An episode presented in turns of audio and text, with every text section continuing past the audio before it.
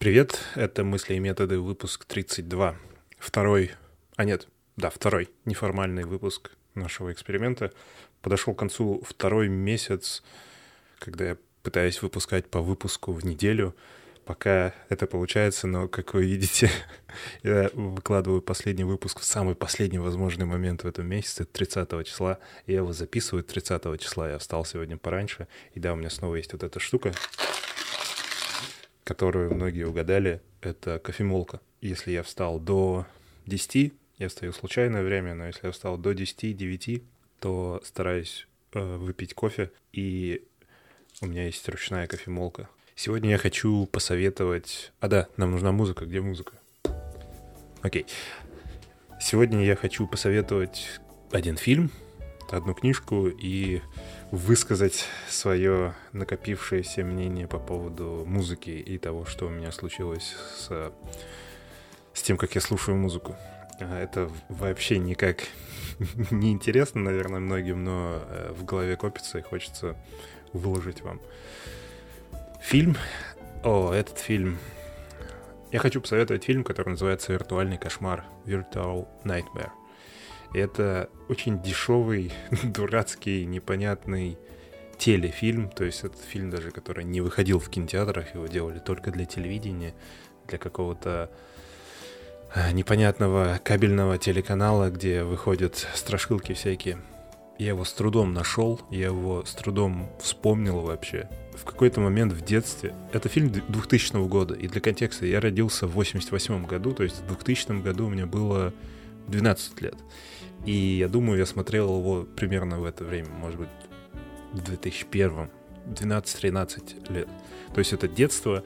Uh, у меня из развлечений, по-моему, еще нет даже компьютера. В лучшем случае у меня есть вот эта приставка uh, Сюбар, которая типа Дэнди с клавиатурой. И телевизор. На тот момент уже телевизор цветной, там, с пультом управления все такое.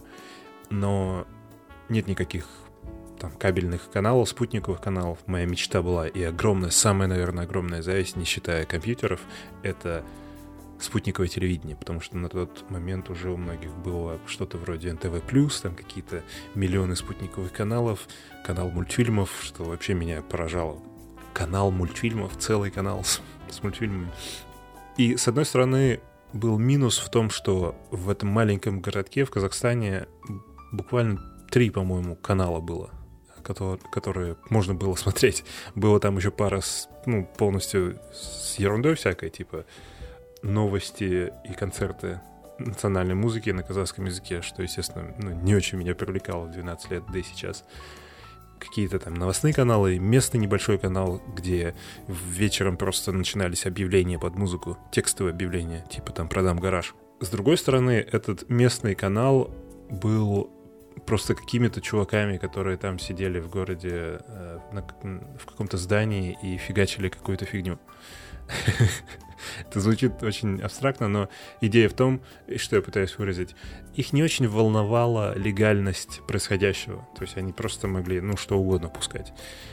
Там не было понятия того, что в какое время какой контент можно пускать. Там, ну, конечно, не было порнофильмов, ничего такого, но можно было в любой момент увидеть что угодно. И не было никакого понятия лицензии там или прав. А, я помню, когда вышла «Матрица 2», по-моему, или «Матрица 3», в какой-то момент появились пиратские копии, вот эти записанные с кинотеатра, озвученные непонятно кем в дурацком качестве кассеты, и этот канал просто начал пускать по вечерам несколько раз э, эти кассеты. Так я посмотрел «Матрицу» по телевизору. Это была такая альтернатива аренде видеокассет, которая, естественно, тоже арендовала все подряд, в том числе пиратские фильмы. В один из вечеров я увидел фильм, который, естественно, не запомнил ни название, ничего, только общую идею. В этом фильме главный герой работает в какой-то большой корпорации. Наверное, тогда я не знал, в чем вообще, что это за работа, что это за шутка такая.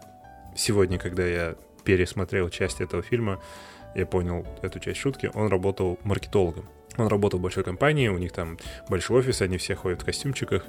И они пытаются разработать маркетинговую стратегию какого-то невероятного нового продукта. И никто в этом офисе не знает, что это за продукт. Никто не может ответить на вопрос, что они пытаются продать, что они пытаются маркетинговать. На первый взгляд, это чувак э, успешный, у него машина, работа, большая семья, все, все круто. Но с ним начинаются какие-то головные боли, у него начинаются непонятные симптомы, и однажды он приходит на день рождения к каким-то своим родственникам или свою семью. Это большой красивый цветной дом, оформление, все, ну такая, знаете, американская мечта с идеальным э, внешним видом. И внутри, когда там самая веселуха начинается, у него вдруг начинает сильно болеть голова, меняется восприятие реальности, и он вдруг видит, что он находится в каком-то вообще абсолютно заброшенном, страшном, разваливающемся здании. Все его родственники вокруг выглядят как полуумирающие, полуразложившиеся грязные люди в ошметках одежды, в грязи, все раненые и страшные. И вокруг них в нескольких местах стоят люди в больших белых скафандрах. Знаете, вот этих скафандрах с большими черными стеклами, которые обычно показывают в фильмах, когда кто-нибудь там зараженный, и ученые подходят, чтобы потрогать их в зараженном месте. Что-нибудь такое. Он думает, что это реально, он спрашивает, что, что здесь происходит, кто эти люди, почему они здесь находятся. Естественно, никто его не понимает, никто не видит этого, и потом это быстро проходит, и он снова, снова все нормально, и он сначала думает, естественно, что это что-то не так у него с головой, что там стресс, проблемы, бла-бла, галлюцинации, и на протяжении фильма выясняется, что же, что же это значит. Я помню вот этот посыл и, и то, к чему все пришло, и я помню, что меня этот фильм очень сильно поразил. Он, он, у него офигенная идея. У него, когда вам 12 лет, и вы смотрите его на непонятном телеканале э, в мелком городе в Казахстане, у него офигенные спецэффекты. Я сегодня посмотрел, у него, конечно, совсем все печально в плане в плане продакшена. Это очень дешевый фильм. Я не знаю ни одного из этих... А нет, я знаю одного из этих актеров. Э, точнее, я знаю его лицо. Но это не главный актер. Если зайти на MDB, то у него всего 500 оценок, и средняя оценка 6.5. А, если вот так просто бы я увидел такой фильм где-то там в списке или на том же MDB, то я не думаю, что я бы его посмотрел. А, я советую его посмотреть, и я советую представить себя ребенком или же хотя бы снизить ожидания, скажем так. Но у него классная идея. И я долгое время не мог найти его, потому что все, что я помнил, и у меня в какой-то момент просто вспомнился этот фильм уже взрослое время, и я вспомнил, блин, а что это за фильм, где, короче, вот у чувака такие были видения, а потом... А, а еще у него были видения, что... Ну, то есть у него это повторяется, и в какой-то момент у него... Он видит, что объекты вокруг него не только выглядят иначе, типа дом, на самом деле, страшный разваливающийся дом, люди в красивых одеждах на самом деле больные страшные люди в ошметках. Он также видит, что многие объекты вообще нереальны, вместо них просто картонная коробка с надписью. Типа, он приходит домой и видит, что там его кто-то смотрит телевизор, и у него снова появляется это видение, и вместо телевизора просто картонная коробка, на которой написан телевизор. Дом сделан тоже из картона, и у него стены картонные.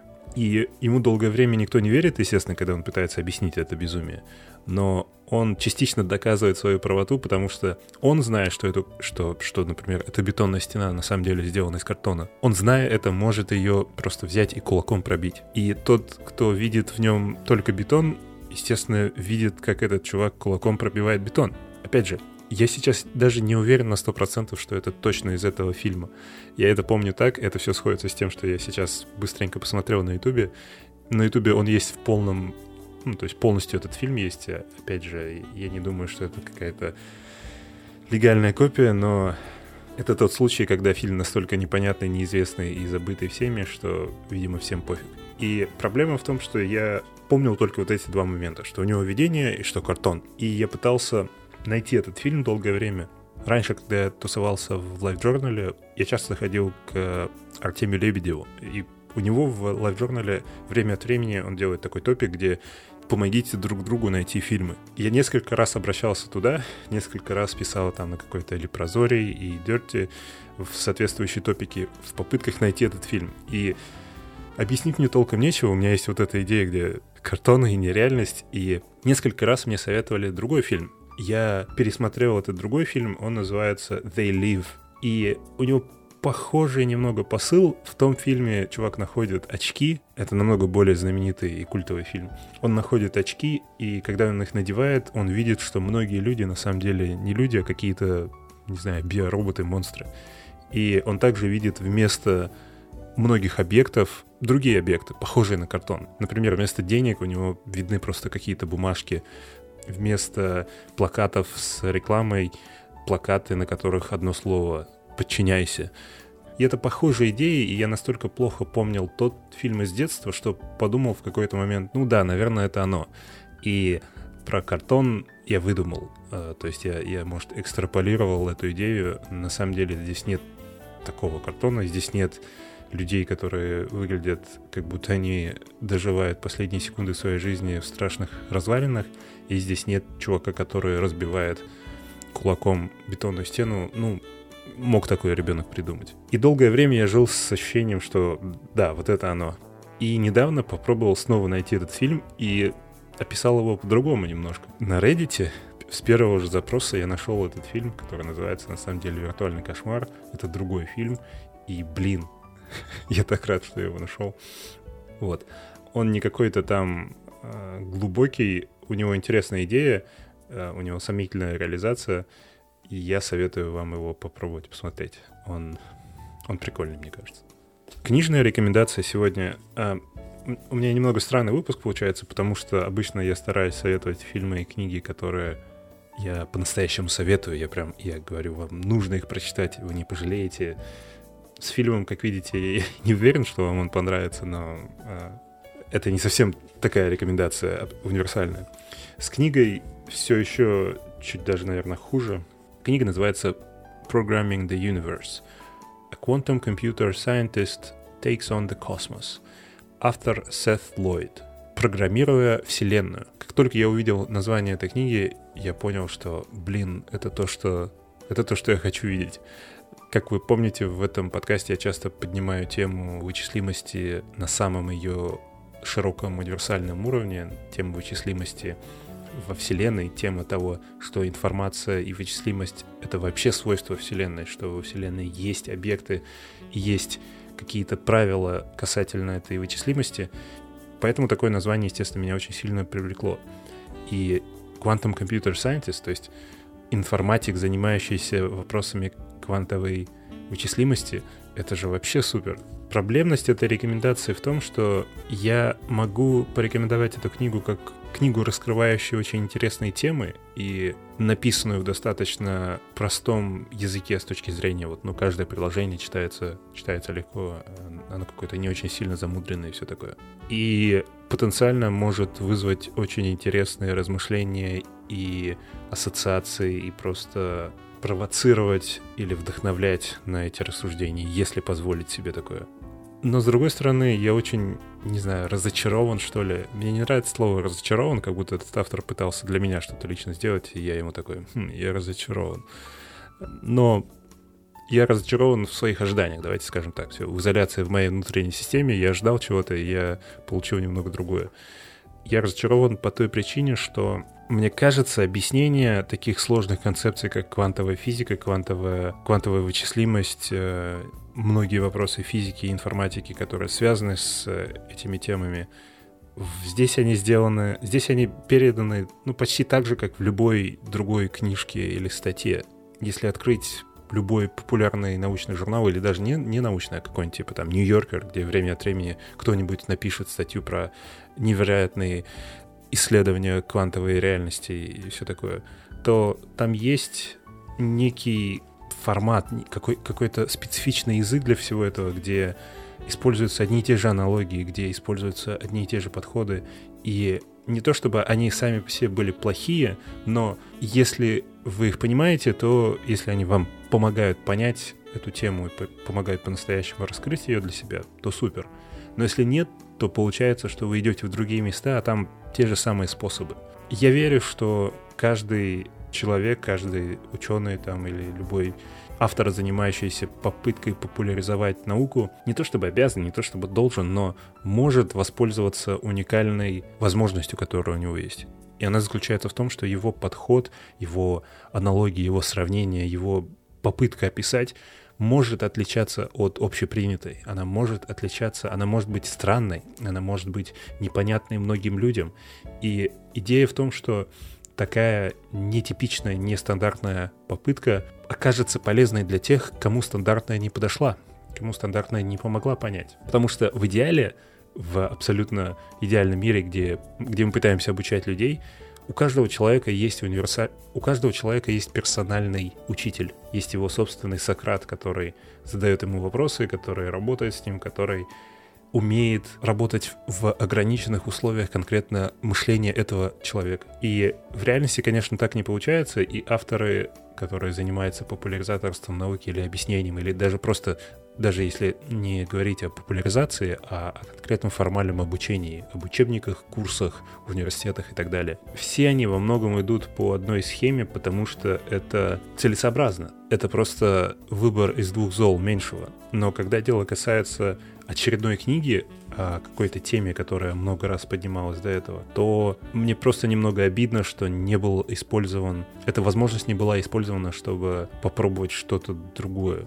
Это неплохая книга, ни в коем случае. Она хорошо написана, она интересна. Просто если вы где-то до этого читали что-то или слушали даже там какие-нибудь лекции на ютубе по этой теме, то вы иногда будете слышать те же самые формулировки, те же самые предложения буквально. Это одна часть проблемы этой книги, мне кажется. Вторая часть — это проблема не только этой книги, но и многих книг, которая пытается объяснить очень сложные, очень нетипичные, очень непонятные обычному мышлению вещи.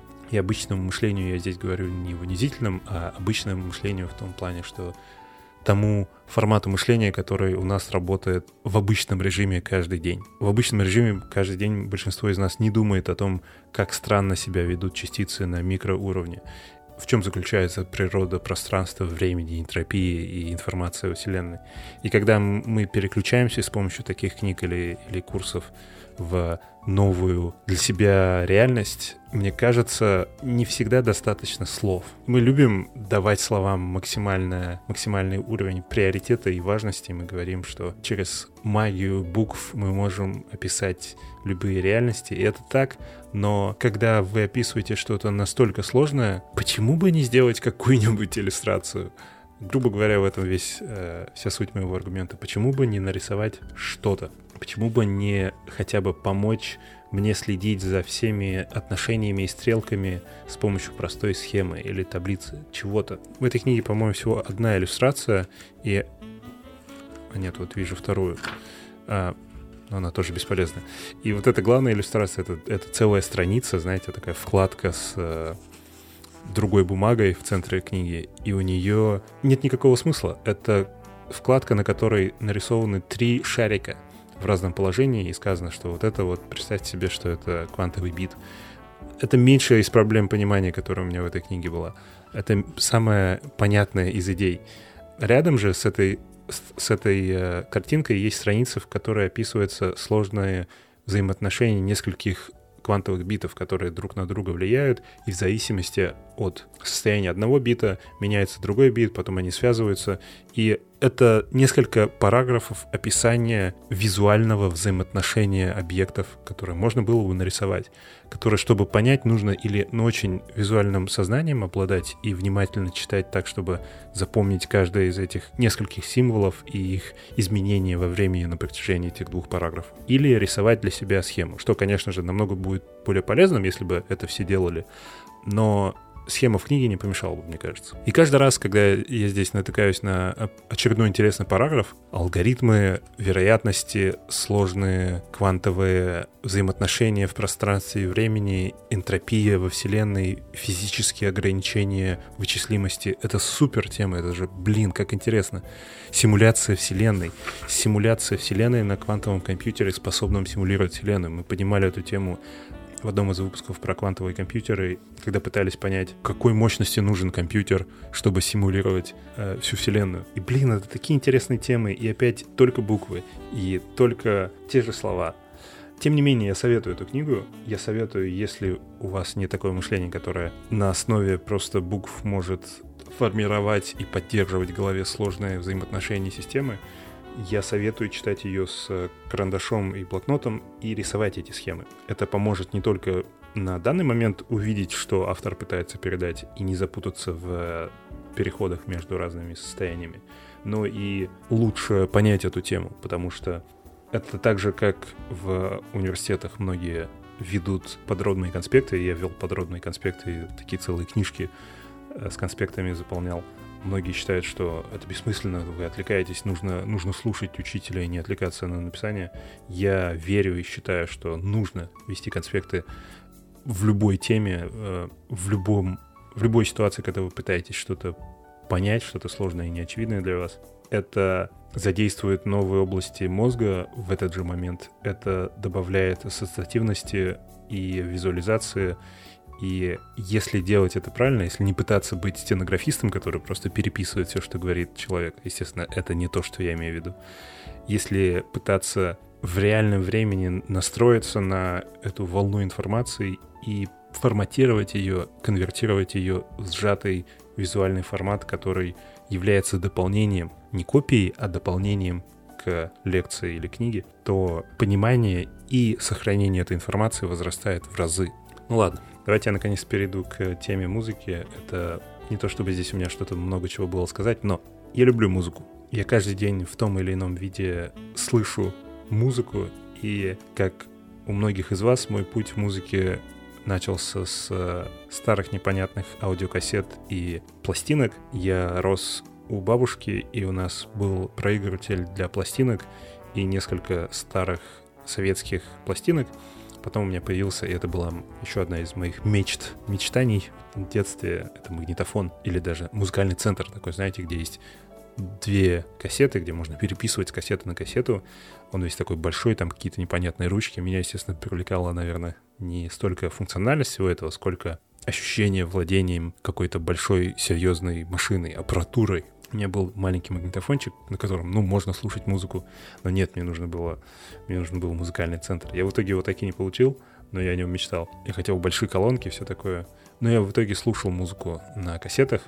Мы переписывали кассеты, менялись кассетами, покупали кассеты большая часть музыки в то время для меня была на кассетах. Естественно, есть в этом какой-то сейчас ностальгический шарм. Я не помню, когда я последний раз слушал кассету. Я не думаю, что мне понравится этот опыт в плане воспроизведения музыки, но пока в моей голове это все очень романтично. С появлением компьютеров, еще до того, как у меня появился интернет, конечно же, мы стали в каком-то виде обмениваться музыкой с э, друзьями.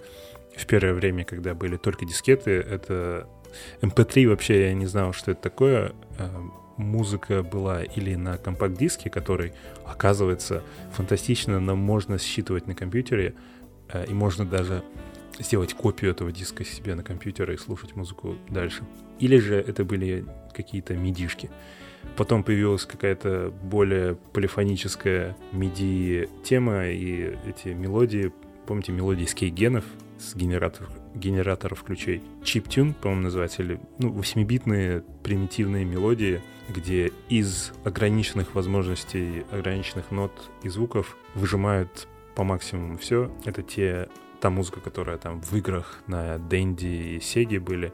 Долгое время для меня музыка была вот этим. А потом, да, потом появились MP3, эм потом появился интернет, и, и интернет, и пространство на жестком диске были настолько ограничены, что я знал каждую песню, которую я получал, я ее переслушивал по сто раз. У меня не было ситуации, когда у меня просто какая-то куча музыки, я не знаю, что там. Я знал историю каждого файла буквально. А я, естественно, пользовался Винампом, самым лучшим плеером до сих пор, что я когда-либо использовал на любой платформе. У меня были папки. Это, естественно, все полностью пиратская музыка, за исключением каких-то редких дисков, которые я там покупал или брал у друзей и перегонял в MP3. В какой-то момент я понял, что ну, нет никакого смысла, нет никакого экономического смысла не покупать музыку, не уж тем более покупать аудиодиски, где там 12 песен, один альбом и одна песня, которая мне на самом деле нравится. Стали продаваться пиратские MP3 эм сборники, где там было по тысяче песен, интересные плейлисты, просто сборники всего подряд. С одной стороны, мне хотелось больше, естественно, мне хотелось получить больше, скачать больше, но когда у тебя интернет — это диалап, и скачивание одной песни занимает 2, 3, иногда 5 минут, это еще старая аналоговая линия, и у нас был долгое время телефон связан с соседями. То есть мы не могли... У нас как бы одна линия с соседями была с соседней квартирой, и нельзя было пользоваться телефоном, когда сосед разговаривает по своему телефону. И если ты поднимаешь трубку, и сосед разговаривает по телефону, то сосед слышит небольшие помехи. Он слышит э, какое-то изменение в звуке на линии. И это также влияло негативно, если я был на диалапе, и сосед поднимал трубку, это, видимо, мешало как-то сигналу, и скорость падала, и иногда он даже отключался. В общем, это был вообще не феноменальный experience в использовании интернета, но это в комбинации с, по-моему, 7 гигабайтами жесткого диска очень сильно влияли на отбор. То есть я не скачивал все подряд, я не записывал себе все подряд. Я, когда мне там даже приносили другие жесткие диски или диски с MP3, я выбирал что мне нравится, и у меня был очень тщательный отбор. Потом постепенно все это увеличилось, больше жесткий диск, более быстрый интернет, появились MP3-плееры эм портативные, у меня появился маленький MP3-плеер, эм который я очень любил, на который помещалось, я не помню, 128 мегабайт, по-моему, или 256 мегабайт музыки. И постепенно это все дошло до айподов, широкополосного интернета и ситуации, когда количество музыки больше, чем я знаю. То есть у меня просто гигабайты и гигабайты музыки, абсолютная свобода, я, я могу что угодно найти и скачать. Я слушаю на шафле, могу слушать днями всю свою библиотеку. В такой конфигурации это продолжалось долгие годы, до последнего времени, когда... Ну, последнего это почему-то я называю в последнем временем очень давний срок. А, я начал пользоваться Spotify. Это стриминговый сервис для музыки, где вы платите просто какую-то небольшую сумму в месяц и получаете доступ ко всей музыке почти. А я начал им пользоваться лет 6 назад, по-моему. И на тот момент я понял, что все, как бы, проблема музыки решена. Нет смысла скачивать что-то, нет смысла хранить что-то, нет смысла думать о файлах и вообще о всем этом, нет смысла пытаться там пиратить или не пиратить, нет смысла покупать ничего. Я просто буду платить эту смешную сумму и слушать все всегда везде. И долгое время это было так, долгое время я был очень доволен этим магическим сервисом, я помню этот переход от файлов к стримингу и это ощущение того, что прогресс не стоит на месте, мы, мы двигаемся. Все улучшается, это правда. Это фантастика просто. Я пишу название песни, она тут же мгновенно играется. Просто вообще супер. Потому что первое время Spotify был на самом деле инновационным, магическим, офигенным сервисом. Но постепенно он стал ухудшаться. И сегодня Spotify выглядит и работает настолько плохо, что я просто не готов им пользоваться. Мне больно им пользоваться. И это не только касается пользовательского интерфейса, но во многом его. Это касается во многом их подхода, их фич, их изменений и просто полного отсутствия контроля. Этой свободой и доступом я заплатил за полное отсутствие контроля. Я не думал, что это будет проблемой, но это оказалось частью проблемы. Из-за того, что это стриминговый сервис, любая музыка там может в любой момент исчезнуть. Там может закончиться лицензия, автор этой музыки может просто обидеться на Spotify и уйти оттуда, и бум, в один момент у вас нет музыки, которую вы слушали. И вы ничего не можете сделать по этому поводу. Вы можете пойти на другой стриминговый сервис, но у вас будут не связанные никак приложения с разными возможностями, и понятие музыки прекращает существовать, начинает существовать понятие приложений. Вы знаете, что в этом подкасте в том числе я часто поднимаю эту тему, что приложения с, им, с их закрытыми программируемыми API — это максимально неприятный, не, не универсальный путь. И особенно, когда вы знаете, что может быть иначе, вы знаете, что, по сути, это информация, которую можно было бы предоставлять в каком-то универсальном виде, и я бы на своей стороне имел хоть какой-то контроль. Я бы мог например, сортировать треки так, как мне хочется, а не так, как решил менеджмент Spotify, где по экономическим причинам было решено отрезать еще три фичи для сохранения бюджета. Я пробовал другие долгое время сервисы, переходил на Apple Music, где есть свои плюсы и минусы в этом отношении, но ощущение отсутствия контроля и ощущение отсутствия владения было всегда, и я просто в какой-то момент решил уйти в лес, грубо говоря. Сделать downgrade, downshift, не знаю, как это еще назвать, отказаться от этих всех сервисов и даже отказаться от покупки музыки в электронном формате, потому что даже если покупать музыку где-нибудь типа на iTunes или Bandcamp, не всегда есть гарантия ее сохранения. Здесь уже начинается смешная паранойя, как бы я, как человек, работающий в этой сфере, не должен, наверное, рекомендовать идти вниз так, но я спустился до того, что теперь я покупаю музыкальные диски. У меня теперь копится библиотека дисков. Я вернулся к вот этому вынужденному контролю и кураторству. Теперь, когда мне нужно физически пойти и купить диск, при этом я, я стараюсь именно идти там в магазин, я в основном покупаю подержанные диски, что очень доступно и дешево, иногда бесплатно. Я сам себе создал проблемы. Я не могу просто нажать на кнопку и купить музыку, я не могу просто нажать на кнопку и послушать музыку. Если я хочу... Да, я, конечно, могу там пойти на YouTube и послушать любую музыку, но если я хочу себе иметь в хорошем качестве этот файл и иметь возможность его синхронизировать со своими устройствами и слушать как угодно. И полностью контролировать, потому что это просто теперь файлы, я могу использовать разные плееры, я могу сортировать их, как я захочу, и фильтровать, и что угодно делать. У меня есть полное ощущение контроля и владения этим. Вместе с этим, если я себе придумал ограничение, что я только могу пойти и физически купить диск, только тогда у меня появятся все эти возможности. Я, естественно, беру эти диски и потом их рипаю в аудиофайлы. Это будет звучать смешно, и я думаю, для многих это просто какая-то ерунда, и я, я сам себе выдумал проблемы и маюсь, потому что не хочу думать о смерти. Это может быть так, но из-за того, что я придумал себе такие ограничения, у меня вернулось ощущение важности и ценности этого. Я снова знаю свою музыку, я снова знаю историю каждого этого диска. Я помню, вот у меня сейчас тут, я не знаю, 30 25-30 дисков стоят на полке. Это все, что у меня есть. Это достаточно много музыки. Это в миллион раз меньше, чем Spotify, это в миллион раз меньше, чем у меня было, когда я просто сгребал все MP3 в детстве. Но я знаю каждый, каждый из этих альбомов, обычно в альбоме, и это все не сборники, а именно альбомы разных групп и исполнителей, там есть внутри книжка с какими-нибудь фотками или историей, или какой-нибудь дополнительной информацией о этом исполнителе. Не то чтобы я стал музыкальным гурманом и знаю истории всех этих людей, но я знаю что-то.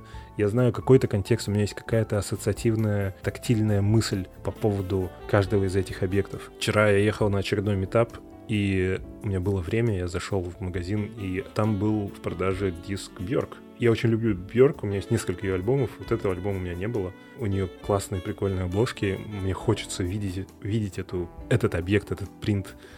Это, кстати, была одна из причин, почему мне Apple Music больше нравился, чем Spotify, потому что там большие красивые обложки видны почти всегда, даже в плейлистах.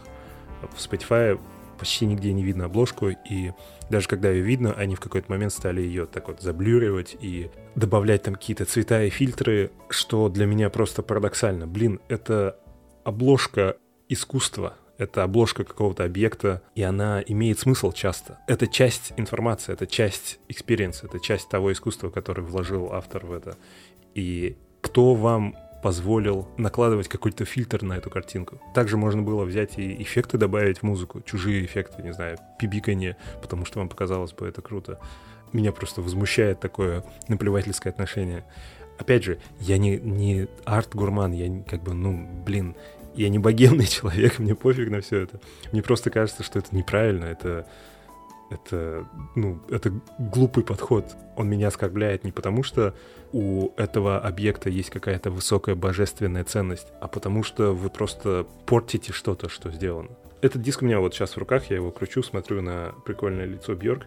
Мне нужно будет еще поработать, чтобы это стало моей музыкой. Мне нужно пойти. Да, у меня, естественно, нет CD-привода, не было CD-привода. Я нашел, оказывается, существуют USB CD-приводы, и можно просто по USB подключить и слушать музыку или там копировать музыку, записывать диски. Мне нужно еще поработать с этим диском, мне нужно его вставить, оцифровать, найти обложку, а, я его весь прослушаю, я буду снова знать каждую из этих песен, и теперь этот диск и эти песни у меня имеют несколько ассоциативных точек. Ну, во-первых, я о нем сейчас рассказываю вам, и я, наверное, это запомню, и у меня будет воспоминание, что я кру- кручу в руках этот диск, когда сижу перед микрофоном, потом записываю и говорю вам что-то, и, может быть, вы даже мне что-то ответите, и это еще сильнее добавит силы в эту точку во времени и эту ассоциацию. У меня также есть ассоциация, где и когда я купил этот диск, какая была погода, куда я ехал, как я выглядел, как, каким потным я был после 45 минут велосипеда. Не то чтобы это как-то улучшает опыт, хотя, знаете, я бы сказал, это улучшает опыт, потому что он добавляет его. Потому что теперь вместо просто какой-то информации в вакууме, эта музыка становится частью какой-то картины. Не то чтобы она была важной или очень интересной или какой-то значимой в жизни, но я думаю в последнее время, что, наверное, значимые объекты и значимые явления в жизни, их значимость переоценена самые приятные воспоминания в моей жизни зачастую это не важные, интересные, большие события, а всякая фигня. Я помню, как я съел сэндвич, сидя у моря, очень прикольно. Это было вообще не важно, этого могло не быть, и никто бы, никто бы не обиделся. Я могу вспомнить, что я ощущал, когда купил диск за 4 евро в магазине подержанных дисков. И вот эти моменты добавляют какого-то мяса, что ли, в жизнь, какой-то какой начинки, которая не позволяет жизни быть просто набором бинарных событий, где или ничто, или что-то важное. Между ними, оказывается, есть вот этот градиент с э, жизнью, с тем, что, по сути, большая часть времени, которую мы проводим. И я, может быть, сам себе, конечно, выдумал эту фигню, потому что нечего делать. И можно сказать, что да, как бы у тебя просто нет проблем, или там у тебя просто нет детей, у тебя просто нет чего-нибудь, э, в чем люди любят друг друга обвинять. Но мне кажется, что в целом ощущение какое-то реальности у меня стало более приятным, что ли, как когда я решил, что буду добавлять себе в жизнь не обязательно объяснимые с точки зрения эффективности и простоты идей. Я буду добавлять какой-то ерунды, какой-то начинки, которая сама по себе, наверное, не имеет большого смысла, но помогает контексту быть не бинарным, менее черно-белым.